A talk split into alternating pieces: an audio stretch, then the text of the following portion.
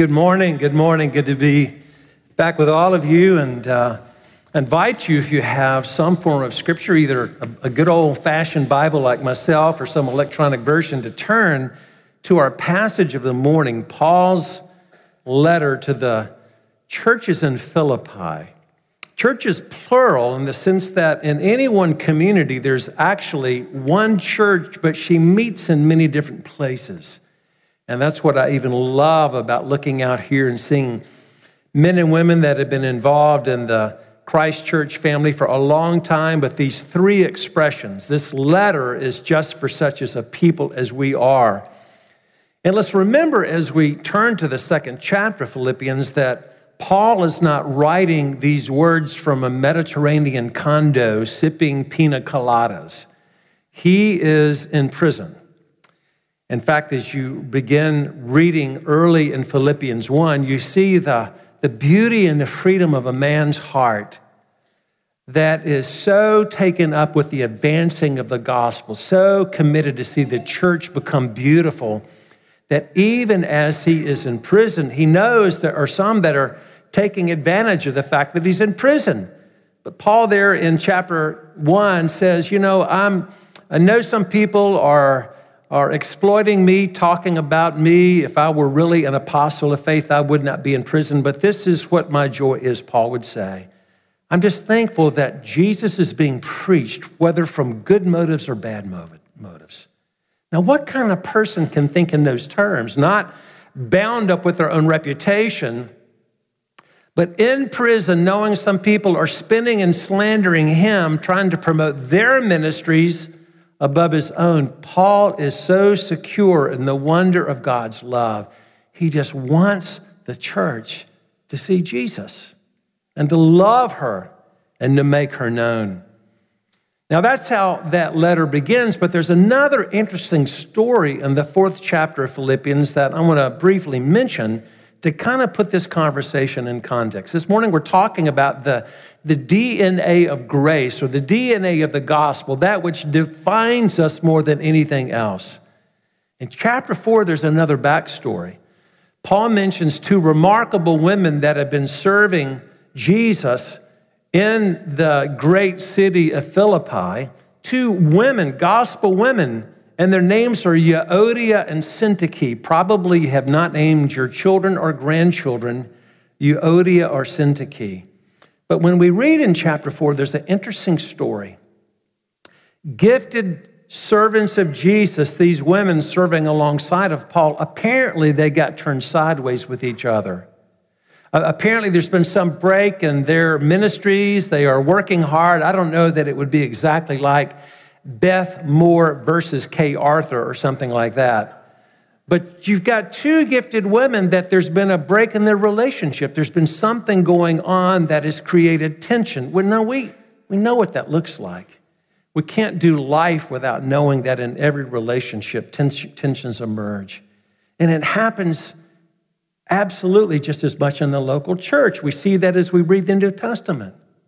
So Paul begins this letter with a broken tension of those taking advantage of him. He shows later in the letter that two godly women who he loves have kind of gotten turned sideways with each other. And right in the middle, he gives us this remarkable chapter, chapter two of Philippians, in which he says, This is what I want for one and all alike. This is homeroom. This is refuge. This is gospel sanity. Let's keep coming back to this because this is what it means to live in God's story to his glory. This is what it means for Euodia and Syntyche and these other people that don't really love me, but are preaching Jesus. It's what we all need to know. This is the wonder of what it means to be the church in our moment in God's place. Let me pray one moment, then I'm going to read the scripture for us. Father, thank you so much for the wonderful weekend we've enjoyed together, but Lord, even more, I remember the very first time I was in this community years ago when John Hutchinson was here, and Lord, friends that I see now even met then. And Lord, there's been a lot of story. There's been like in every season of life, there's rapture and rupture, there's hiccup and heartache and hallelujah, Lord. And it's just a part of life between the resurrection and return of Jesus. Thank you that I already feel connected to this people, in some ways, even more from this weekend. Lord, would you, by your Spirit now, just really redemptively mess with us? By your Spirit, would you come and take these words of Scripture, Lord, and, and show us the indicatives of grace and show us the imperatives of love and show us the illumination of hope. We want to live as a people freshly stunned by the only love that will never let go of us. And we want to live it out with one another in these three churches. But Lord, we especially want to begin to get a vision of what it's going to mean in these coming months and years in a very changing and challenging world and culture, how we can be the best neighbors, how we can anticipate the day when the knowledge of your glory will cover all of Jacksonville and indeed the entire earth as the waters cover the sea. Lord, bring your word to bear now. Free me, Lord, to be bold, to be kind, to be present, to serve these whom you cherish so much, I pray, in Jesus' name and for his glory. Amen. Hear the word of God. I'm actually going to read a little bit further than the stated passage in your um, bulletin. Here's what the Lord says to us. And I've already given you these three, three aspects of this word. So think about, we're going to be looking at the indicatives of grace. That's just a statement. An indicative is a proposition, it's something God brings to us. The indicatives of grace statement, reality, what is grace? What is the gospel? And then the imperatives of love that flow out of that. And then the illumination of hope, how we live as those in whom the light of Christ is glowing as we hold it out for those around us. Uh, Word of God. I'm reading from Old NIV 84. That's my translation of choice. If any of you have any encouragement from being united with Christ, if any comfort from his love, if any fellowship with the Spirit, if any tenderness and compassion, then make my joy complete by being like minded, having the same love, being one in spirit and purpose. Do nothing out of selfish ambition or vain conceit, but in humility, consider others better than yourselves. Each of you should look not only to your own interests, but also to the interest of others. Your attitude should be the same as that of Christ Jesus who, being in very nature God, did not consider equality with God something to be grasped, but made himself nothing, taking the very nature of a servant, being made in human likeness. And being found in appearance as a man, he humbled himself and became obedient to death, even death on a cross. Therefore, God exalted him to the highest place and gave him the name that is above every name that at the name of Jesus, every knee should bow in heaven and on earth and under the earth, and every tongue confess that Jesus Christ is Lord to the glory of God the Father. Therefore, my dear friends, as you have always obeyed, not only in my presence, but now much more in my absence, Continue to work out your salvation with fear and trembling, for it is God who works in you to will and to act according to his good purpose. Do everything without complaining or arguing, so that you may become blameless and pure, children of God without fault in a crooked and depraved generation, in which you shine like stars in the universe as you hold out the word of life, in order that I may boast on the day of Christ that I did not run or labor for nothing, even if I am being poured out like a drink offering on the sacrifice and service coming from your faith. I am glad and rejoice with all of you. So you should be glad and rejoice with me. Word of God for God's people. Thanks be to God for his word. What an amazing storyteller Paul was. What an incredible theologian. What a lover of people. What a wise man that was no stranger to conflict and insanity. He's pastoring well from prison. And it's just a remarkable expression of how, when the joy of the Lord is our core, that it does not replace our tears, but it does transform them. And just hear his heart, his appeal for these churches. In some ways, we could say, kind of like the three churches called Christ Church. And I love the fact that y'all are moving into this new season of particularizing, and you're not, it's not like you're moving away from one another, but you're beginning to understand we are in the same gospel, in the same city, but in different contexts, and we need to steward that. Well, how are we going to do that well? These remarkable words of Paul start with what I've already referred to as the indicatives of grace, the indicatives of the gospel. And notice what Paul does so wisely here. It's really what I would call a redemptive setup because though his language is if you have X, Y, and Z, he really means since you have X, Y, and Z. Paul is going to root our movement forward. Paul is going to root our call to love better, not in do more, try harder, but a fresh understanding, a fresh experience of a gospel that has already been understood and cherished. Notice the categories he uses. He writes, if you have any encouragement from being united with Christ, let's stop there for a moment. Paul's presupposing it's good to be encouraged. We're not, we're not selfish or wrong to want in our core, in our heart, in this moment, in this day, a sense of encouragement.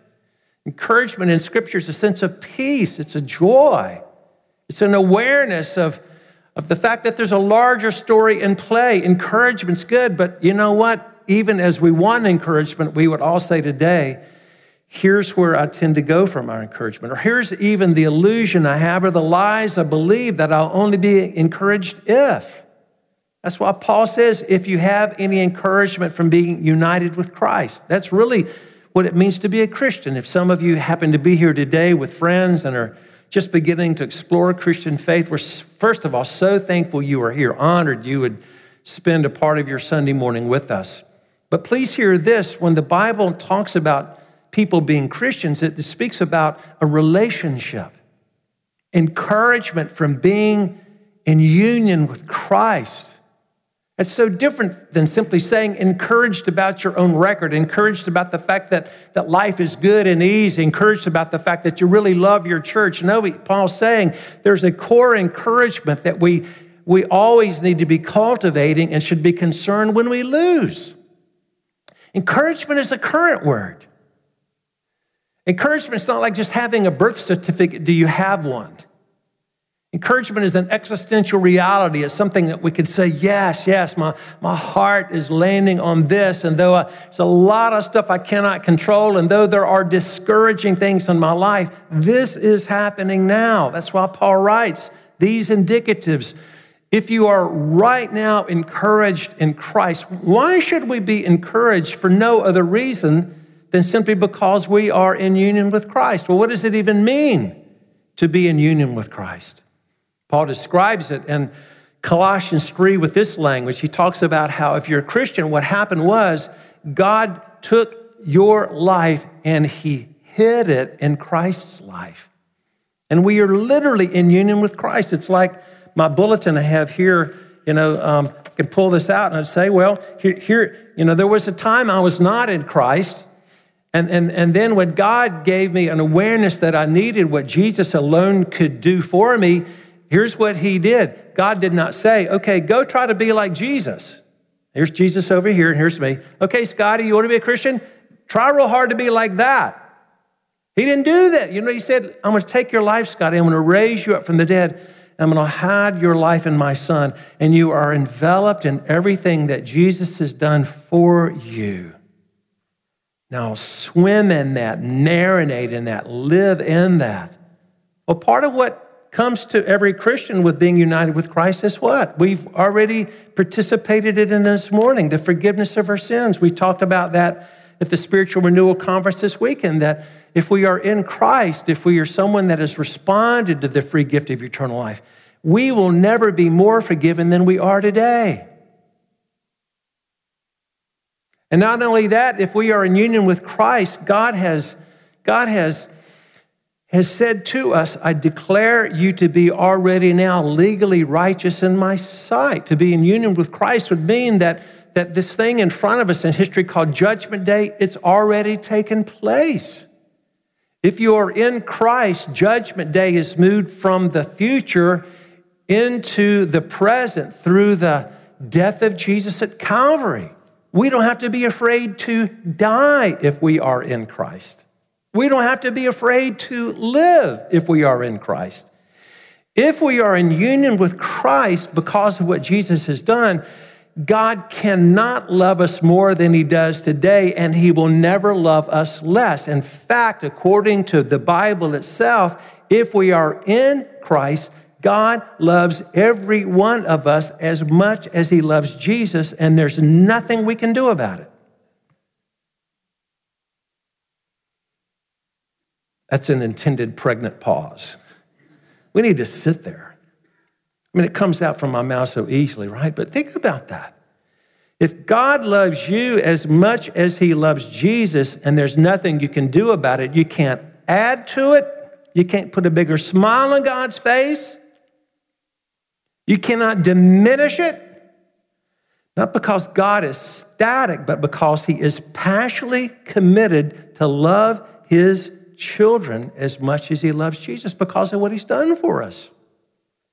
Can you see why Paul would start there to a group of churches that are beginning to kind of maybe lose their sense of illumination and, and thinking about other stuff, and life is getting busy, and good, gifted women in Jesus are kind of not you know, they're competing who's got the most fannies in the seat in their Bible study, or you got, you know, other people out here dissing on Paul. Paul saying, whoa, whoa, whoa, whoa, time back. Let's come back to what really matters. Do you have any encouragement from being in union with Christ? I mean, some of us need to hear today, just afresh, we don't have to be afraid to die because we're in Christ. If some of us may suck our less oxygen today, this is the confidence we have to be absent from the bodies to be present with the Lord. Lost a good friend two weeks ago, fell out of a win- fell out of a second story window. She was having an aneurysm, yelled to her son, and the window was up and she fell out. Boom. She's gone. One of the biggest prayer warriors in my life. Linda was here, Linda was gone. But Linda was immediately with Jesus. Do you have any encouragement from being in union with Christ? And think with me a moment. If, if, you're, if, you're, if you're banking on your primary encouragement coming from your marriage, good luck with that one. If you're banking on your primary encouragement coming from your perfect pastor, I don't even want to go there.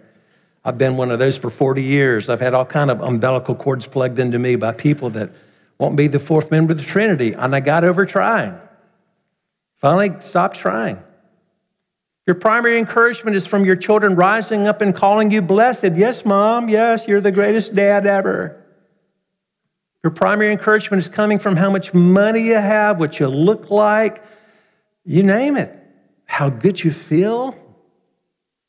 Paul says if you have any encouragement from being united with Christ, oh, we could go on for three hours with that one, but look what else he says if any fellowship, if any comfort from his love. Wow.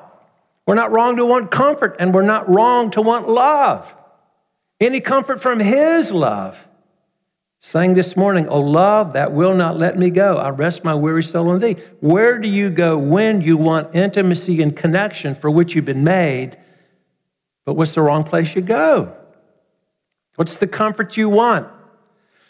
Comfort's not a bad thing, but if it becomes an ultimate thing, we either go to snorting lines of cocaine or trying to make God like us by more obedience. It's amazing what Christian cocaine can look like. It's more sophisticated than shooting up heroin, but it's just as lethal. Paul's so wise. Any any comfort from His love. And, and if, if we don't have comfort from His love this morning, you know, it's why I'm glad we're finishing this service at this table because we're going to remember today in the breaking of the bread and the, and the drinking of the cup, there is a life lived for me that is perfect, that is mine. And by God's Spirit, I can know that love again. Paul goes on, if any what? Fellowship with the Spirit You know, we all have friends. Sometimes our friendships are going pretty well. Sometimes church is fun. Sometimes you want to trade church in for a frog because it's not fun to do church. I pastored the same church for 26 years in Franklin, Tennessee, and lived there long enough to watch members come and go three different times.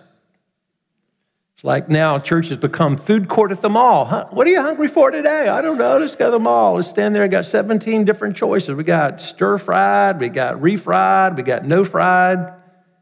I'm not being cynical. I promise you. See, we're made with these longings. We want, but want becomes demand. And we hurt each other. And we judge each other. We trade each other in. Paul's saying, Ah, so beautiful, so profound. Any encouragement from being united with Christ, any comfort from his love, if any fellowship with the Spirit, if any tenderness and compassion flowing out of what? Knowing the Lord afresh. As we said all weekend, we are prone to wander, but our God is even more prone to seek and to find. That's why Paul goes from these indicatives of grace into the imperatives of love. Notice where he goes next in this conversation about what it means to be churches and owning the reality that it's not always easy to be married. It's not, in fact, it's never easy to be married. It's not ever really easy to do church. Why? Because we're a part of a story that requires Jesus, and we so much of the time ignore Jesus. But notice what he says in verse 2. Then make my joy complete by what? Now he's going to start talking about the imperatives of love. And you're going to see now uh, the wisdom of the scripture, calling a church, a young church, a church plant, an older church, always about this is our true center. This is, this is, we cannot forget this. We forget this to our peril. We, we gotta, this has gotta be our gyroscope, our GPS for every season of our life. Paul says, Know Jesus afresh, love him, surrender to God's Spirit, be a humble, gentle people, so that what? So that you become, verse 2, like minded having the same love, being one in spirit and purpose. Paul's writing to a group of different churches, and he's not saying God's goal for you is uniformity. Never, never, never, never, never. The worst thing that could happen would be if all three of your churches wore the same outfit. See, we're part of a story that's looking for on ramps for all kinds of people to come to know this Jesus, this love, this encouragement, this comfort. And we need incarnational beauty. We need an incredible family tree like Christ Church to, to be not just three, but maybe in time 13 different fellowships. Because the need is that great. I live in a city right now where there's 1.8 million people, and in 17 to 20 years, they say it's going to be 3.1 million. Greater Nashville, Tennessee. We need gospel loving, DNA by grace smitten churches like you guys to love your neighbors and to get over pettiness and to stop forgetting the gospel like I do at least once a day. And I'm being generous. Be like minded, having the same love, being one in spirit and purpose. Do, listen to this. How is this even doable? Do nothing out of selfish ambition or vain conceit, but in humility consider others better than yourselves. Right, Paul. What have you been smoking? Who lives that kind of radical love? Well, those who are encouraged by union with Christ. Those who find comfort in his love and are not foolish to think primarily you're going to get it somewhere else those who are loved, adored, welcome, known, and they begin to say, Lord, you've written us into your story to be with other fellow broken sinners that are made for life in a new earth, but that's in the future, and we're called to do now the transforming work of the gospel in our communities that the watching world might see this is not church as usual. This is different. This isn't a bunch of conservative people getting together, confusing the Republican Party with the kingdom of God. No, I've heard that in Christ Church and their churches, there, there are men and women from different ages and different ethnic backgrounds that are beginning to believe that the gospel is so much more precious than they've ever known. And they're serving one another and they think of each other more highly than themselves. They even pray for one another from their pulpits. They, they find out how to encourage each other and all the more as they see the day of Christ approaching.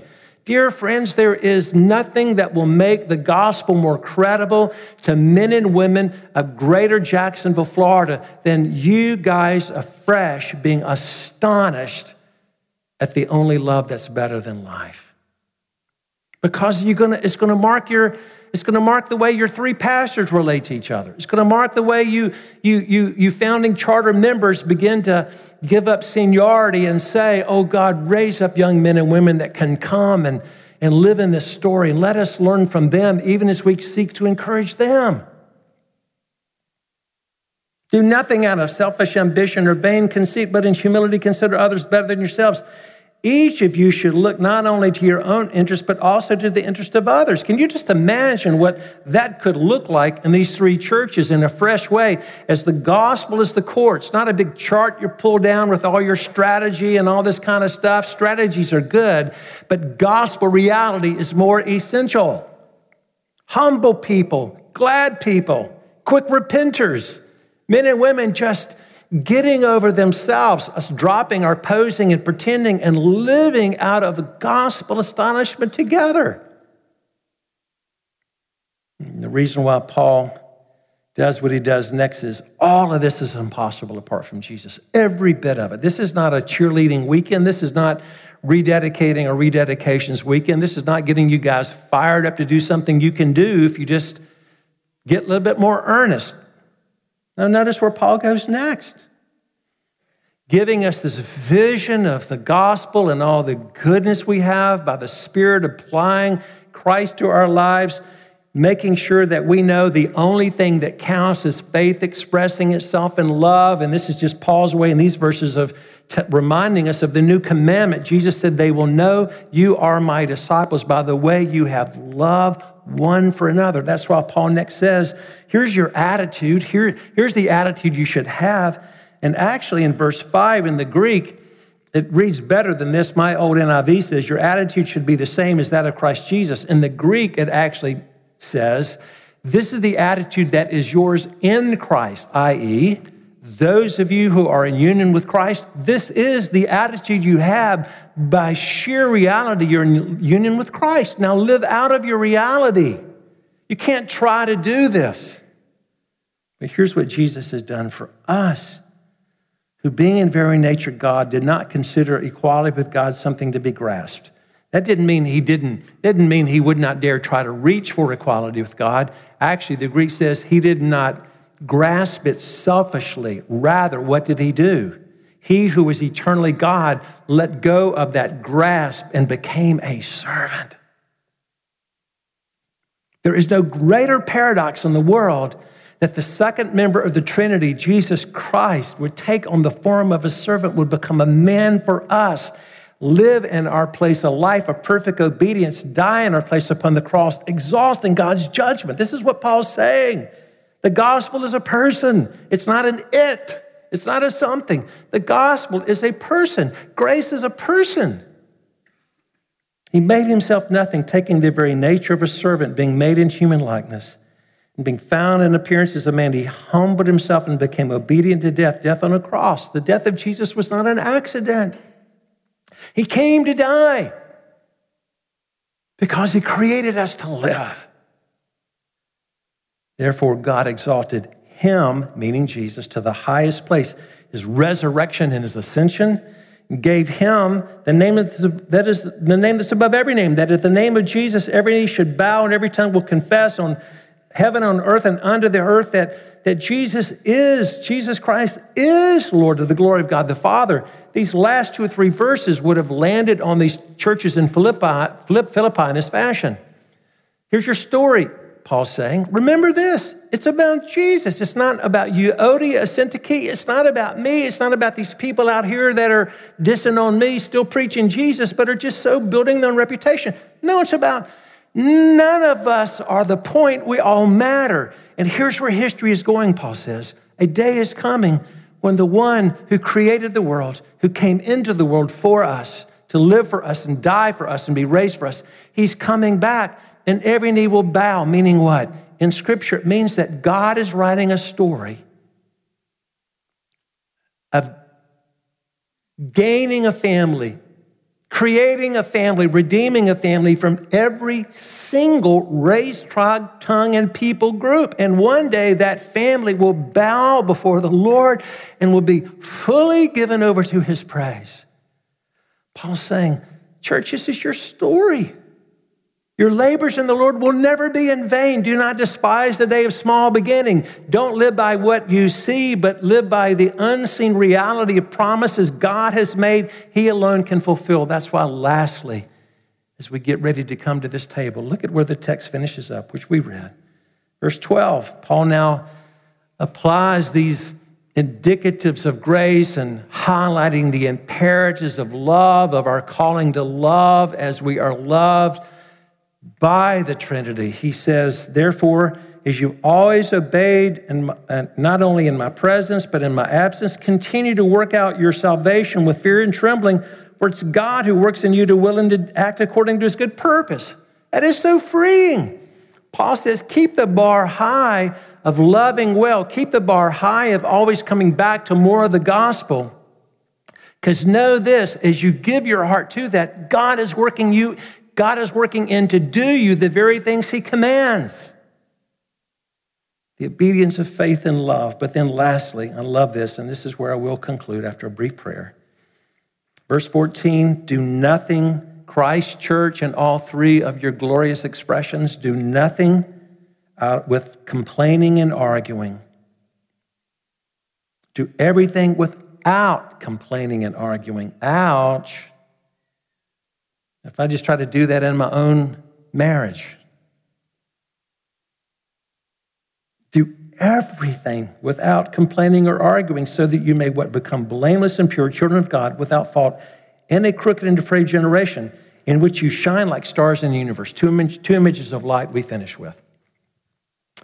What does Paul mean when he says to the churches, to your three churches, that we are in union with Christ, a people that are so loved, have God's Spirit calling us into intimacy and fellowship with Him and one another, that we are stars in the universe. My dad was a navigator. My dad, that I did not know well until he was 81 and I was 50.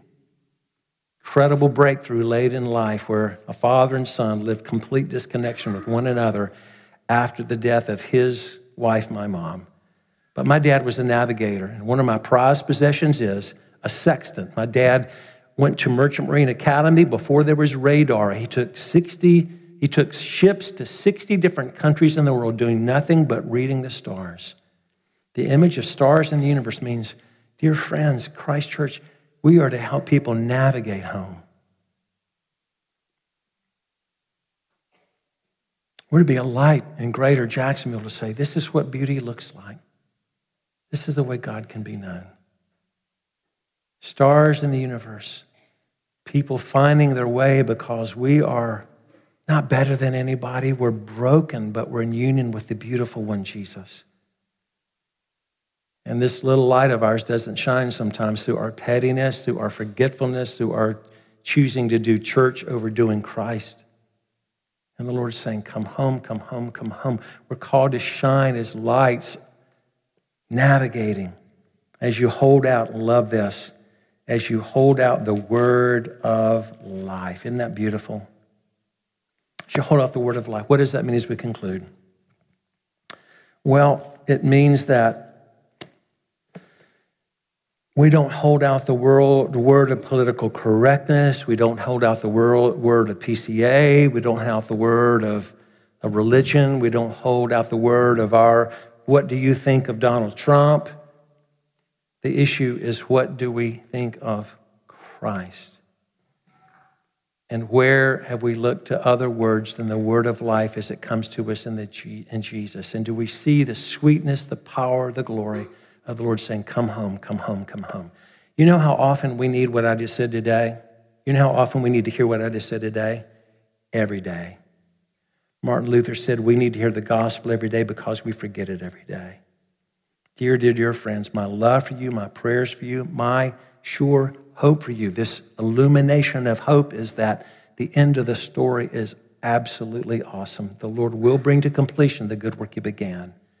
Let's cooperate with that work in the heart of this church, in the history of this church, in the future of this church, in the diversity of this church. Let's be those stars that are mirroring the wonder of the only love that's better than life. Amen. That was timid. Amen. Amen. Amen. Let me pray. Father, thank you for giving me the gift of meeting some of these friends, uh, I guess maybe two decades ago. And uh, Lord, we all need Jesus today as much as we did then. And uh, I just pray, Lord, that what's going to happen in the next season in the Christ church family will be encouragement from being united with Christ, comfort from His love, fellowship with the Holy Spirit, tenderness and compassion flowing out of gospel, gospel, gospel, more the gospel. And I pray there would be a remarkable way in which these three churches would honor one another above themselves, that there would be a real sense of as our world gets more crooked and depraved, we're going to need each other. It's not about throwing grenades, it's about building bridges. Oh, Lord, thank you, thank you, thank you, thank you, thank you for the end of the story. We will bow and we will rejoice. Hallelujah, what a Savior. Hallelujah, what a salvation we pray. In Jesus' name, amen.